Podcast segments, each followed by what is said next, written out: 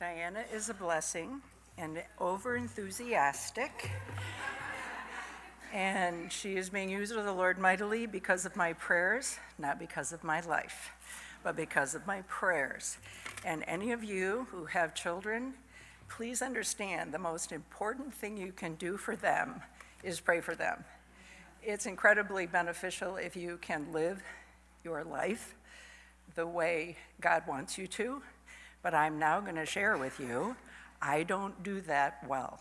I do it, but unlike Mrs. Burke, who can do it with whisper and before the two by fours come, I'm still learning, usually by a two by four experience. So we're going to go to our passage, Psalm 51:10. Create in me a clean heart.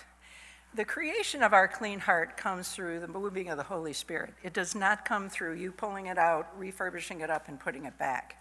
This is initiated by God. And you have the choice to accept it or to decline that gift. That gift is the gift of salvation. In order to have that gift of salvation and get that clean heart, you have to realize as Romans 3:23 says that for all have come short of the glory of God. We are all sinners. No one can get into heaven by their own merit. I don't care how good you are. And so once you acknowledge that you are a sinner, the second thing you have to realize is in Romans 6:23, the wages of sin is death. That's eternal separation from God. And there's no way that you can get across it except for the Lord Jesus Christ. Romans 5:8 is the most fascinating verse to me and the whole plan of salvation. Because while we were yet sinners, Christ died for us. He didn't wait for me to get sin free. There's no way I could get sin free. But I've talked to people, well, I'm going to wait till I quit smoking. I'm going to wait till I quit this. I'm going to quit. Don't wait. Don't wait for anything except Christ today. The thing that Christ did, we can't do for ourselves. Romans 10 9 and 10 we have to, uh, and I'm going to read it, and if this is new to you, please write it down. Romans 10 9 and 10. I can tell you that there are any number of women in this room who would be glad to go through this with you. Uh, the person who brought you, if you have never had the freedom of realizing that you can go to heaven, please accept that gift today. Romans 10, verse 9 that if thou shalt confess with thy mouth the Lord Jesus and shalt believe in thine heart that God has raised him from the dead, that's the sticking point. God has raised him from the dead. Thou shalt be saved. He wasn't just a good man, he wasn't just a wise prophet. He was raised from the dead as our an amazing Savior. And so, for with the heart man believeth unto righteousness, but with the mouth confession is made unto salvation. And in that same chapter, verse 13, for whosoever shall call upon the name of the Lord shall be saved. God gives us roughly 70 to 80 years in an average lifespan with the sole purpose for you to make a decision about what are you going to do with Jesus Christ. What are you going to do with Jesus Christ? That's the gift that's offered to you today. And I pray that if you have never accepted that gift, that you would accept it today and allow God Himself to create a clean heart in you. Now, for all of us who have already made that decision, we need to read the rest of that verse. Create or renew a right spirit in me. Ms. Burks was phenomenal about renewal today. She hit every single thing that, that is so important. The first point was my sticking point. I do not sit still. I can say it's ADD, I can say it's OCD, you can find any number of initials to label me, and you can forgive me. But it doesn't change the fact that she is absolutely right. We need to be able to sit still. What does renew mean? It means to refire up fan the flame. When I got saved, it was 1972. My heart was cleansed. I was relieved. I was in a tough situation. I thought I was going to die. Heaven looked way better than hell. Done.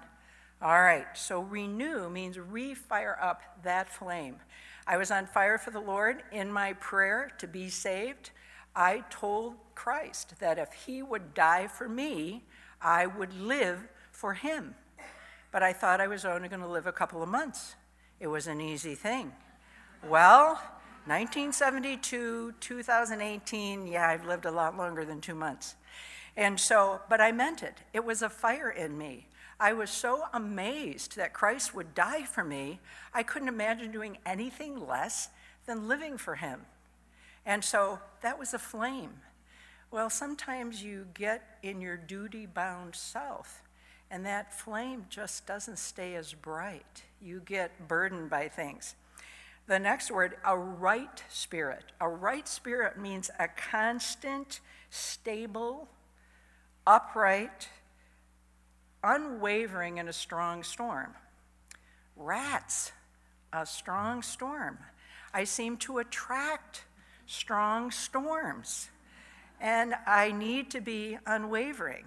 And while what Diana referred to is there certainly have been times I was unwavering, there was a lot of work getting to that.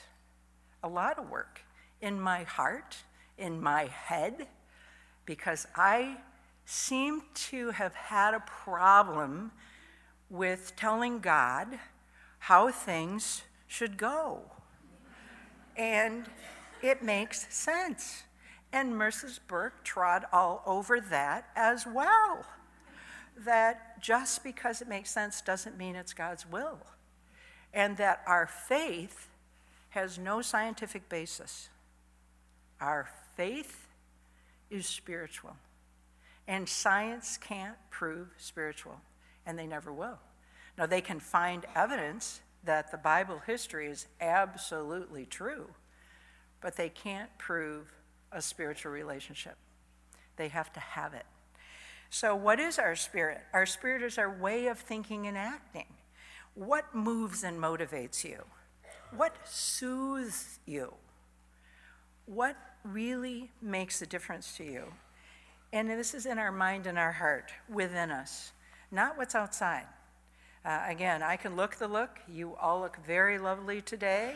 Uh, you look like you wouldn't ever hurt anybody or say anything naughty uh, or be anything but the godly, holy women that you are today, right now, for three minutes.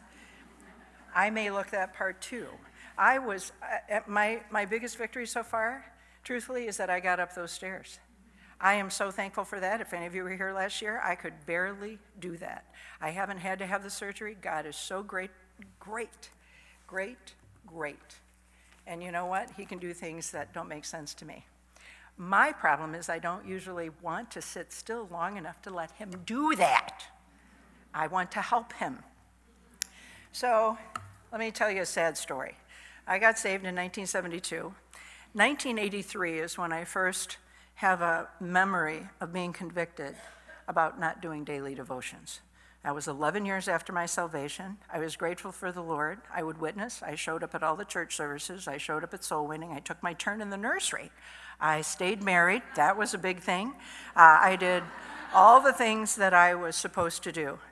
But in 1983, the Lord happened to have it that our kids, uh, our two daughters, Jeff and I, went to family camp at the Wilds in North Carolina. Now, I will tell you, my idea of a vacation is not a camp in North Carolina. Neither the trip nor the camp.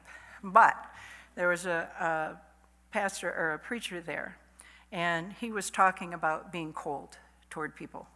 And I had become cold toward people. I was working in an inner city ghetto mission, but everybody had become projects. It was like one more patient walks through with one more problem. My family was a project, Everything was a project. I didn't, I, I had lost my perspective of how Christ saw people. I, they were just all work, just lots of work. And so I had, by the time that I'm at camp, probably stopped witnessing in my daily life. I showed up for soul winning, but I did not continue to do it in my daily life. And again, I had lost Christ's perspective. So when that preacher was talking about this, I went forward. I, I was convicted. I was cold. And a pastor from a church I know not where, I have his handkerchief to this day. It has brown edging on it, it was white. Uh, he took me to a room and he counseled me. And the first question he asked me was, Are you doing your daily devotions? Are you spending time with the Lord? And I said, No and started crying. Actually, I probably was crying long before that, which is how I got his handkerchief. He was a very kind man, and he handed me his handkerchief, and I made a mess of it. And of course, they don't want them back after you snot in them. And so that's, he gave it to me freely. I didn't steal it. I tried to offer back, but he didn't want it. But anyway, so I left family camp um, in 1983 with the purpose of daily devotions and I have not let it drop since. However, the easy part of daily devotions for me was Bible reading. I'm a student. You can't be in medicine and go to sleep. You go to school all the time, every day. I read two journals every week. I have to use all that information. Gathering information and processing it is very easy for me. It's, it's probably why I got into med school out of high school. It's a gift God has given me. Analyzing the Bible, teaching from the Bible. And again, I do want you to know I started teaching Sunday school 1974. So the entire time I am a total hypocrite. Total hypocrite. Um, anyway, so Bible study was easy, had no trouble taking time for Bible study. Could not get past two to three minutes in prayer. Could just not get past it. Lord, bless the church, bless the pastor, bless the world. Amen. I'm done. Uh, I just couldn't sit still. I, I thought, you know, it's like I, two problems. One, my ego. I didn't want to bother God.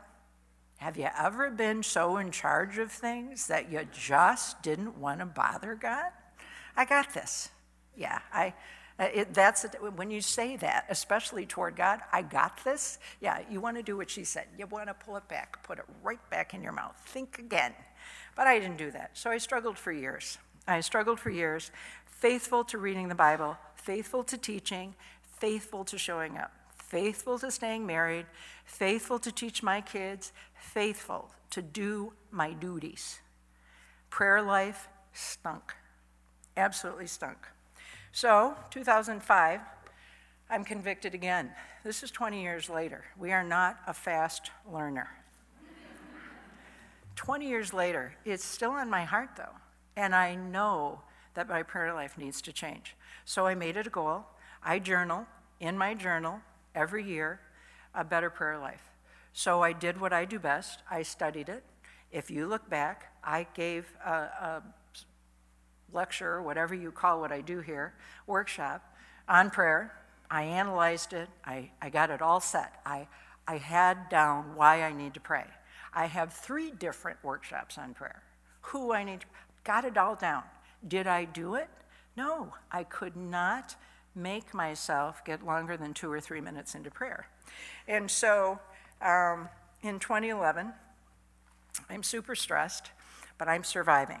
I've learned that exercise helps. Unfortunately, I think I gave too much credit to exercise. I tend to go to the physical stuff, things I can check off. You ever have a list? You like the easy ones? Brush my teeth. Check. Okay. You pick the easy ones.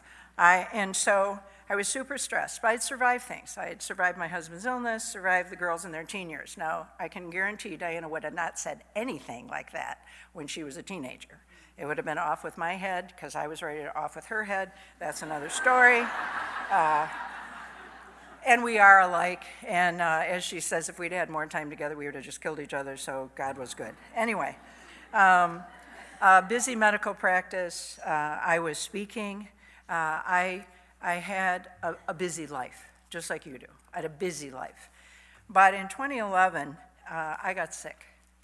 And it's the first time I'd ever been sick. I'm a product of my dad. You don't call in, you crawl in. I had never been sick. I'd had two babies. I found childbirth insulting. That was all I wanted to do with a, with a patient role. I, I didn't like it. I'm sure you don't like it. But I got very sick and I started bleeding. And you already are, any of you who have heard me before, are well aware I have Crohn's disease. But uh, I was diagnosed And I absolutely denied that I was sick. Uh, now, this is somebody who's bleeding on a regular basis, has belly pain that makes her not be able to work very well. I had 40 lesions on my legs that looked like the most giant bee stings you've ever seen, and they were extremely painful. I had small grandchildren. They kicked them regularly. It was nuts. And they told me I was sick, and I'm like, no, I'm not. How's that working for you, Linda? Anyway, so um, I finally took the medicine, and it's amazing. I got better. Amazing. But I was in denial for six weeks. You think I'm slow? Me too. I think I'm slow. But I took the pills, everything was great, and I was great for 18 months. But still, still, no significant prayer life. I didn't take my disease to God. I knew it was there for a reason. I knew He allowed it. I was at peace with it. Why bother Him anymore? Yeah. 2012, September, um, probably late August, uh, I'm sick again. Only this time, I'm really sick. And I'm on all the pills. And of course, I didn't want to bother the doctors. When you're a doctor, your pride is really, really big in medicine. And when you get sick, you don't want to be thinking, uh, you don't want to be thought of as a whiner. You don't want to be thought as just being stupid. And so you do everything you can do. So I did. Uh, I worked a week. I did have a closet conversation with one of the doctors. Said, "What do you think? Maybe I should take this. Yeah, take that. Okay, uh, that didn't work. So I took the next week off on vacation. I'm sure rest will help me, just get me out of the mess. Again, am I asking God what to do? Absolutely not. I'm fixing this. I got it, God. No problem. I'm going to get this. Vacation didn't help. I finally called my GI guy the last day of my vacation, who said, "Where are you? And when are you coming home?" Um, well, I couldn't get home because Thursday and Friday was Michigan Association of Christian Schools Conference, and I'm supposed to talk five times. Now, I am so weak that I can't even sit up straight in a chair. I'm laying over. I'm so weak. I'm so dehydrated. I haven't, I haven't eaten in three weeks, and I've been bleeding. And so, isn't that smart? Don't you just admire me? Are you people nuts? Yeah. So, um, at the MACS conference, I thought I looked great. I mean, I had my outfit on, I had my makeup on, I was actually able to do my hair from a chair. And uh, the first person that saw me goes, Jacques, what is wrong with you? Nothing, I'm good. Okay, and I immediately am grabbing the wall because I'm going to go down. And he goes, Can I get you a chair? Uh, yeah, that'll be good. And Jeff, in the meantime, is parking the car. He comes in and he's totally disgusted with the whole thing because he wanted me to be in the hospital two weeks ago and I'm, no, no, I got this. Anyway, so I did all of my workshops from a chair. I couldn't stand behind the podium. And uh, uh, as soon as that was over, I had told Jeff I would go to the hospital. Well, it's Friday night by now, and I don't want to go through the ER.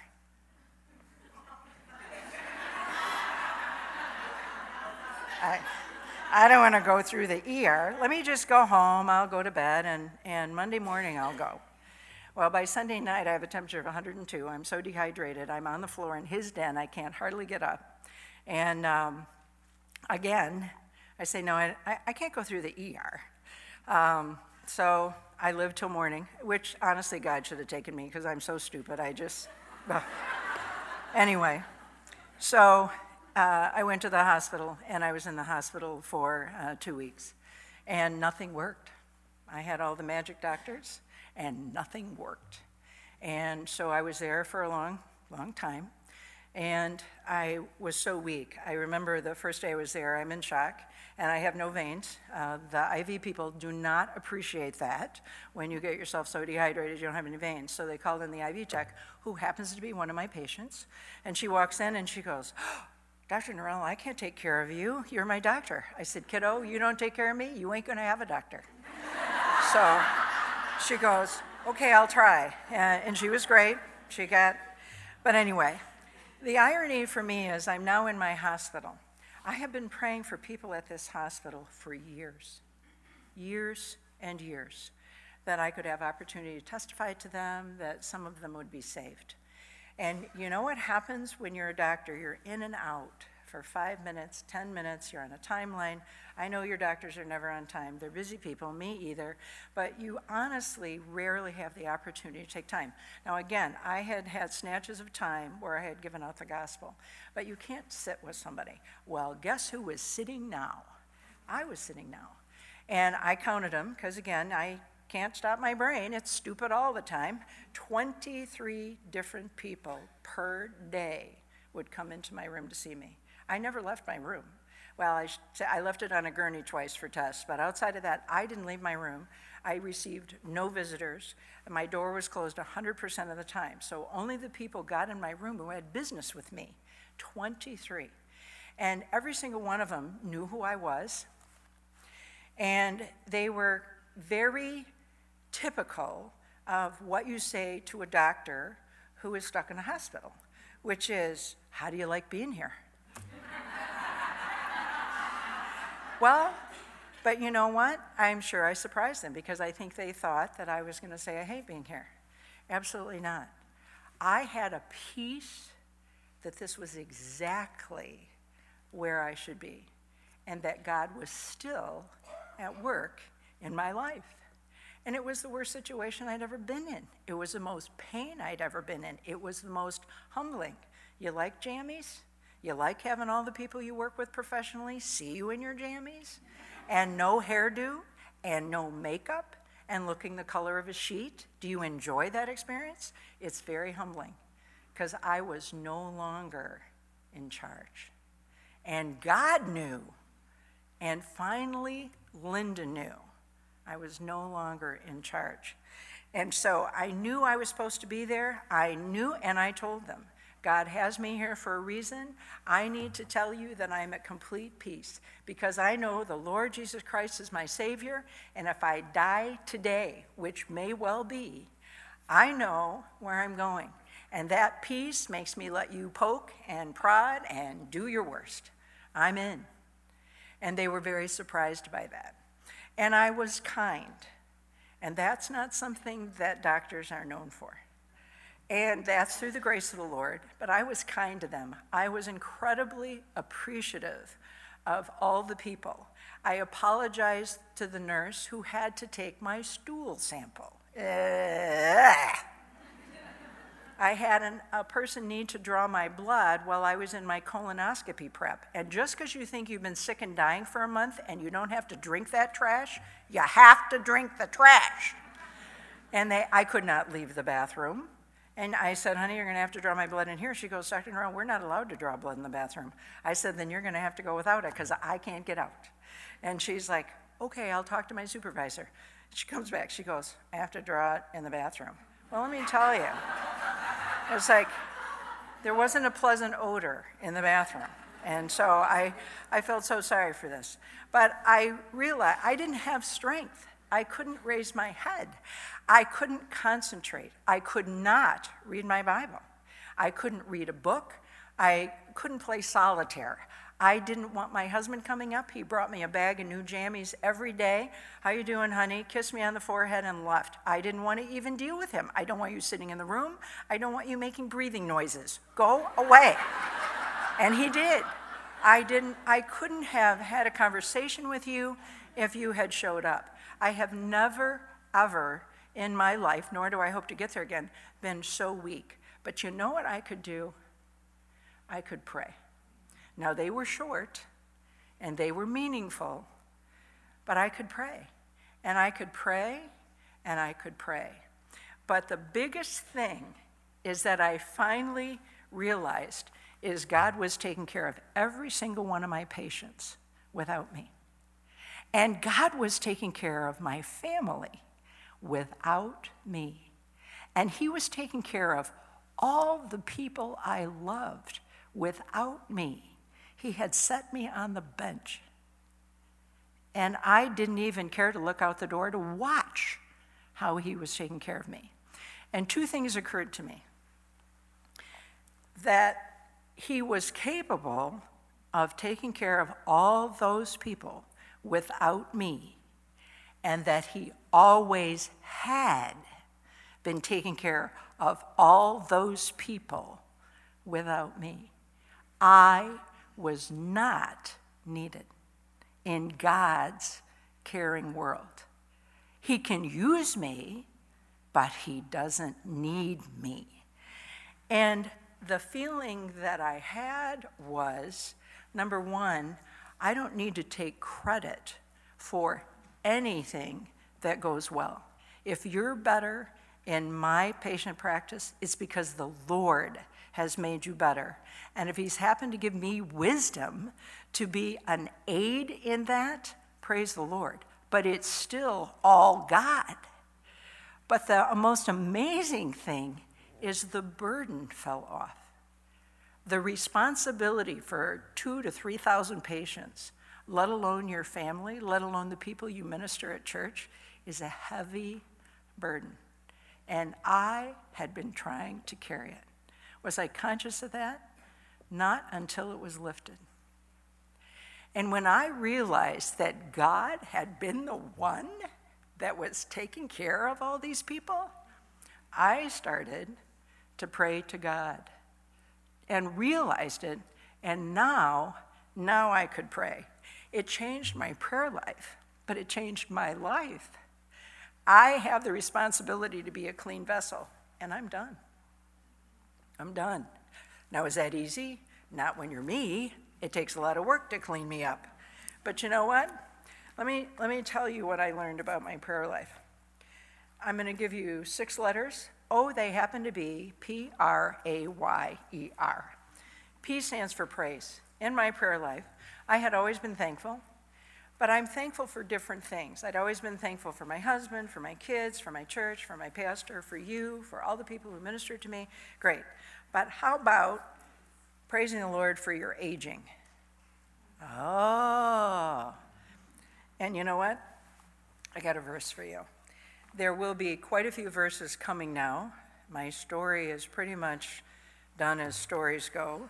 Um, but I, Isaiah 46, verse 4. And even to your old age, I am he. And even to your hoar hairs, that would be gray, will I carry you. I have made and I will bear. Even I will carry and will deliver you.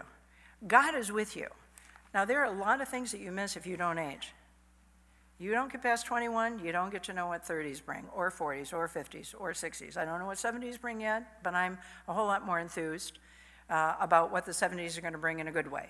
Not so enthused about what is going to happen in a bad way. But you know what? God is going to carry me. When this foot finally gives out and I have to go on bed rest for three months, God's going to be there. Um, he is going to carry me. And if He can find a way for me not to have to go to bed for those three months, I will love that. Uh, please, God, find that way. But He carries us even as we age. Um, I'm obviously thankful for my salvation and my loved ones, but I'm even more thankful for my conveniences. Uh, you know, we take our clean water, and I know you're all from Flint, and I know we're the worst place in the world to live because Netflix just said we are. And you know what? I'd still rather live in this country and in this city than the places I've seen in India. I can tell you that. We are a privileged people. And even if you're on the downside of Flint, I'm telling you, we'll help you, but it, it's an amazing blessing that we have the conveniences that we have.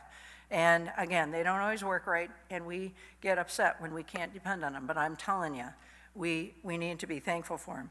The health to function as He wills. Now, I have always prayed for good health. I've always had good health. That was easy. When you don't always have good health, how are you going to use the health that you have? Are you going to still be willing to do God's will? Or are you going to fold up shop and say, okay, I'm done with you, God. You didn't give me good health, so now I'm done. Now, I don't think you should quit looking for help if your health is suffering, but I got to tell you, there's a lot of things we in medicine, as the scientists we are, can't help you with. We can't help you with everything. And so there are things that people are going to have to endure. I'm going to have to endure.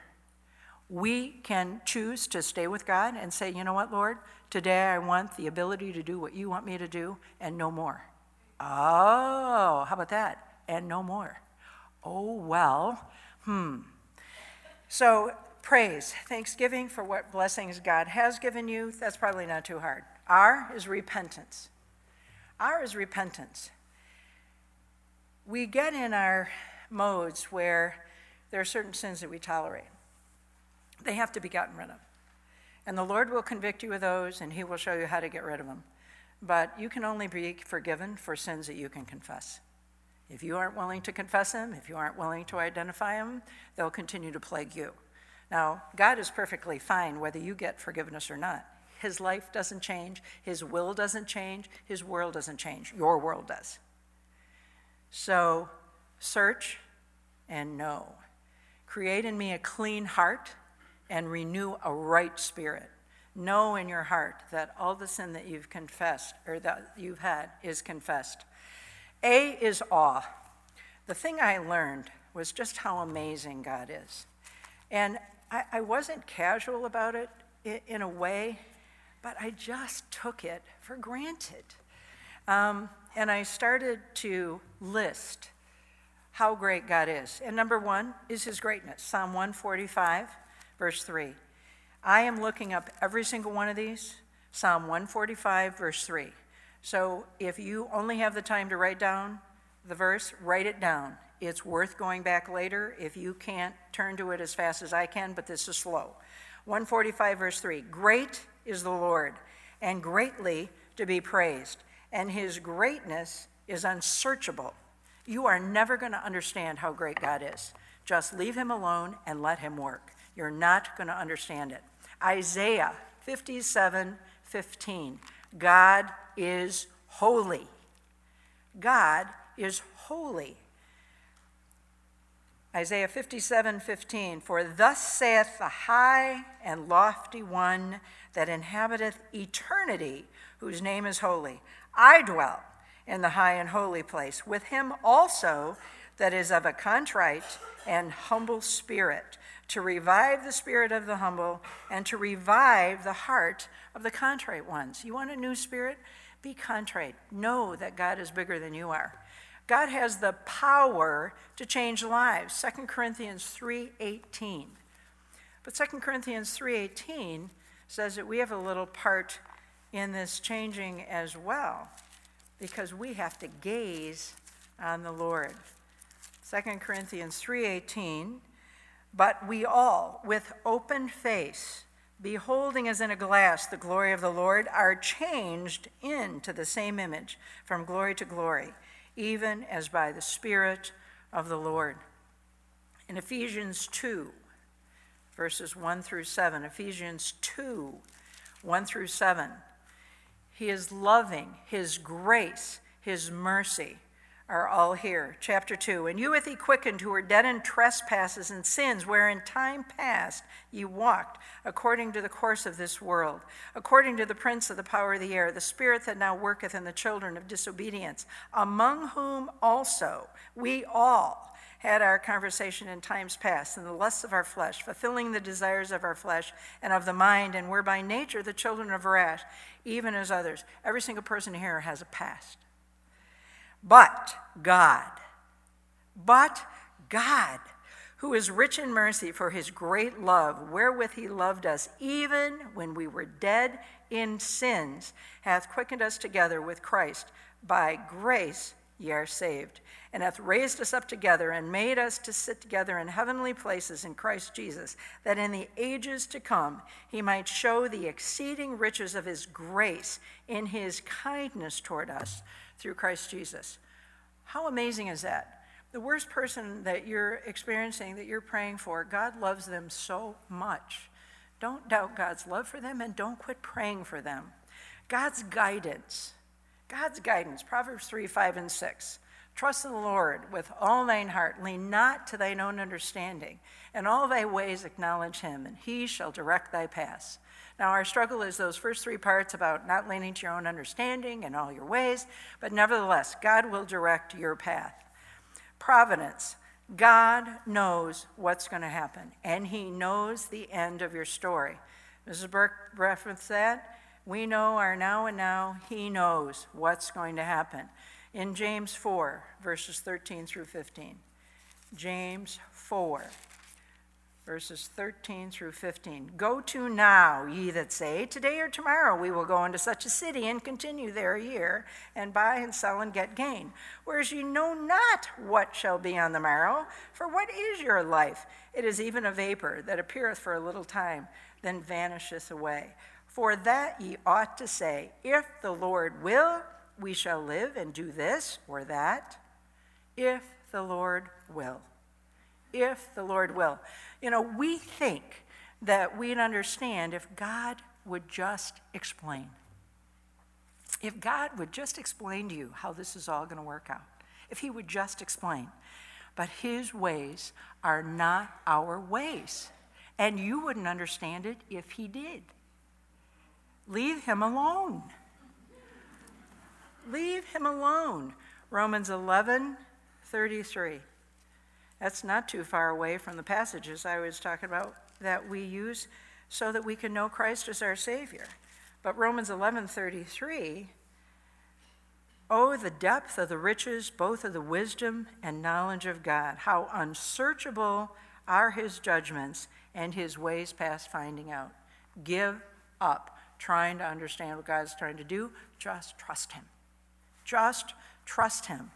How about his constant presence? Psalm 139 is all about that. Psalm 139, verses 7 through 12. Um, I'm not going to read it all, but it basically says, Where can you go that the Lord isn't there? If you're in the dark, He's there. If you're in the light, He's there. If you're in hell, He's there. If you're anywhere, He's there. In an airplane, He's there. Praise the Lord. Uh, he's everywhere. His constant presence. How about His patience? Oh boy, 32 years getting me to a prayer life. Is that patient? That is patient. How long has he been waiting for you to get some aspect of your life in order? He's still waiting, and he will. But he'll continue to work on you. And um, as Ms. Burke says, you can pay attention early, you can pay attention late. But you know what? I pay attention late. But you know what? He's still faithful to me. And I love him. And he loves me. It's not his fault that I'm a slow learner. He, he made me to learn other stuff fast, but yeah, there's other stuff. But anyway, in 2 Peter chapter 3, 2 Peter 3, verse 9 The Lord is not slack concerning his promises, some men count slackness, but is long suffering to usward, not willing that any should perish, but that all should come to repentance. There are people you've been praying for for 30 years. Don't quit praying. Don't quit praying. He's patient. He wants a lot more people saved than you do. He wants a lot more people saved than you do. In verse 15 of 2 Peter 3, an account that the long suffering of our Lord is salvation, even as our beloved brother Paul, also according to the wisdom given unto him, hath written unto you. Don't look at his taking his time as not fitting your schedule. God is patient, and he's patient with you as well. Be grateful for God's patience. His protection, Romans 8, 38 and 39. And I'll give you a second reference, Second Thessalonians 3 3. I'm going to go to Second Thessalonians 3 3. His protection.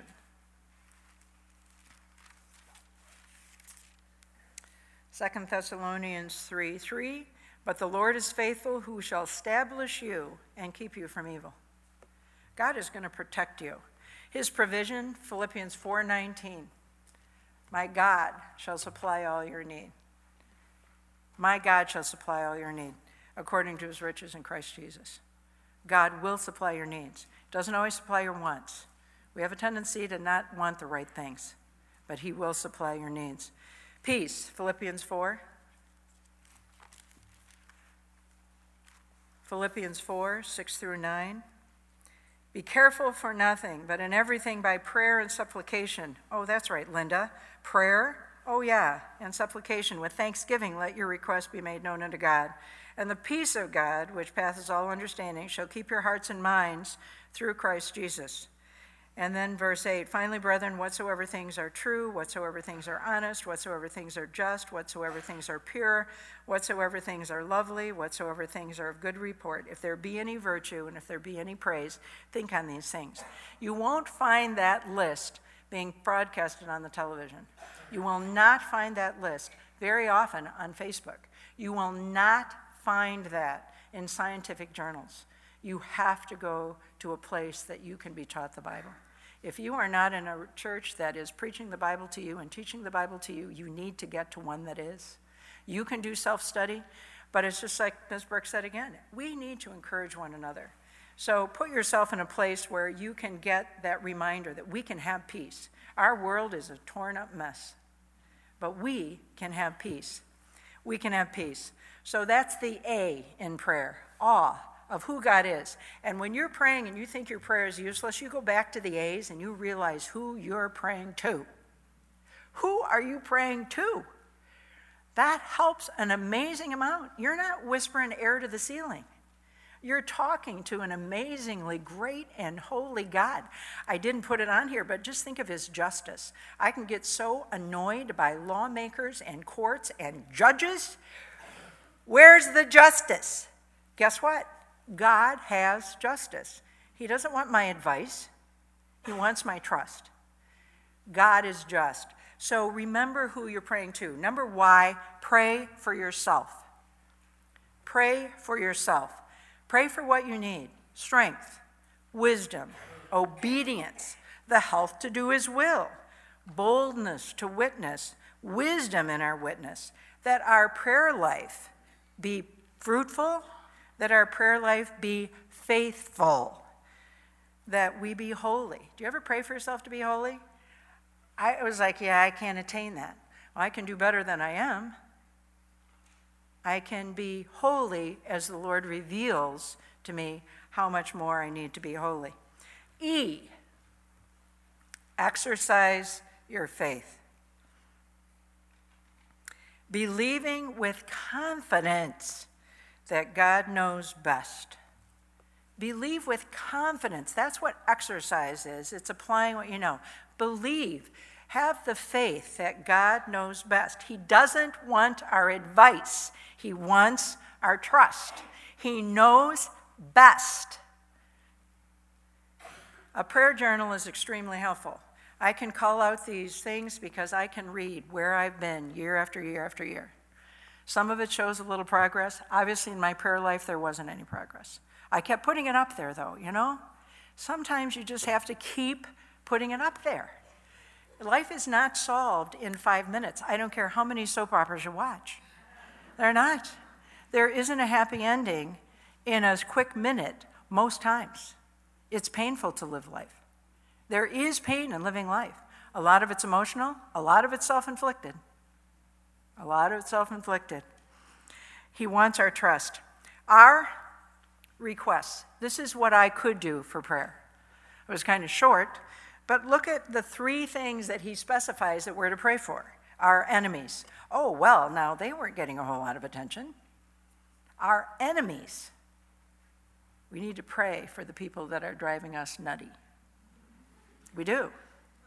We do. Some of them live in our house. I'm not saying your husband's your enemy. I'm not saying your kids are your enemy, or your dog, or whoever's in your house with you. But I'm just telling you, some of them are pretty close. Some of them are your boss. Well, guess what? He comes on the second part, which is authorities. Some of the decisions our congressmen make, some of the decisions our president makes, some of the decisions that our leaders make, some of the decisions our bosses make, some of the people that we're associated with, husbands certainly qualify if you happen to be married. There are authorities, our husbands, our government, our bosses. Um, and the third one is the saints, our missionaries, our preachers, our church workers, the person that sits at the end of your pew. We all need prayer. We all need to be taken to God. And if you don't know him by name, the lady in the red hair that sits at the end of my pew, help her today. The little six year old who just stomped all over my feet, could you help him today to think about where he's going or whatever? But you know, it's interesting. Our intercession for these people is not just, Lord, could you please fix them because they're on my last nerve? Could you please fix them because they're on my last nerve? No, it's not fix them so I can be happier. It's, Lord, do your work in their life. And that may make it worse for you. If you have an unsaved boss and you are trying to be a testimony, let me tell you, he's got your number. And the more he's being convicted, the more pressure you may feel because you're the target. Well, you get your armor on. Ephesians tells you where to find it. Get your armor on and go to work. But pray for him. Pray for him. Not just so he gets off your back, but that the Lord might work a mighty work in his life. And that's the, that's the last one. Why do we do this? That our joy may be full. Christ told the disciples, John 16, John 16, 23 and 24. John 16, verse 23. And in that day you shall ask me nothing. Verily, verily, I say unto you, whatsoever you shall ask the Father in my name, he will give it of you. Hitherto have ye asked nothing in my name. Ask that ye shall receive, that your joy may be full. You're not benefiting God by a prayer life. You're not benefiting God by talking to Him. You're benefiting you. Now, has He asked you to do it? Yes. Why? For my joy. For me. He wants me to have joy. And that comes from talking to Him. Wow, take time, slow down, Understand, because if you don't slow down and sit still, He'll make you sit still. He'll make you sit still. And it's still because He loves you. I didn't feel unloved in the hospital, I felt more loved than ever. And if that's how God can answer my prayer since 2005, I'm in. Now, is it painful? Absolutely. Is that how I learn? Apparently.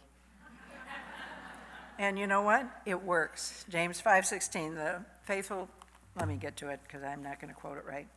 You know, back in the day, I could do things. Back in the day. James 5, verse 16, it's the second part of that that I'm talking about. Confess your faults one to another and pray for one another that ye may be healed. The effectual, fervent prayer of a righteous man availeth much. It's, it works. You know, if nothing else comes to your mind and you don't really um, have that conviction yet, the Lord will bring it to you. The Lord will bring it to you because it's a benefit to you. He wants you growing in grace. And I cannot tell you how much lighter I feel knowing that it's God's job to take care of all the people I love. It's God's job to take care of all the people that need to be fixed whether I think it or he thinks it. It's God's job to save the world. My job is to be a clean vessel and to be in contact with him so that I can be ready to do his bidding when he's calling me instead of having to wait for another two by four. It's an extremely refreshing way to live. I don't think I look any different on the outside, but I can't tell you how much freedom I have on the inside. Now, does it take time? Absolutely. Is there a way for you to find time for the things you want to do? Yes, there is. I've said for years, I exercise for a half an hour. It takes me half an hour to shower, do my hair and makeup. Why I won't spend the half an hour on the front end of that uh, with God? I did. The bulk of it was Bible study, though. I now take more like an hour, and the biggest portion of that is prayer. Now, is that to congratulate me? No. I'm 63 years old. I've been saved since I was 18. And I didn't get it till I was 56. That's kind of shabby. But you know what? It's still there. Doesn't matter how old you are, doesn't matter how long you fight God. As long as you're alive, He's going to help you. And I am so thankful for His long suffering. Let's pray. Our Heavenly Father, we pray that we would realize it's you that does our work. It's not our job. We need to be a clean vessel, Lord. We need to keep our sin confessed. But Lord, our time is yours. We need to be careful how we spend it. Lord, doing our duty is great. It helps churches. But Lord, what helps us is our relationship with you. We pray that if there's a lady here who has not taken the opportunity to allow you to create a clean heart in her, that she do that today. And for those of us who do have those clean hearts through the grace of the Lord Jesus Christ, that you would renew a right spirit, that we would be unwavering in the times of storm. Lord, we know you're going to bring storms in our life. We thank you for them. Lord, we pray that we would give you the honor and glory for everything in our lives. We pray this in Jesus' name. Amen. You have five minutes.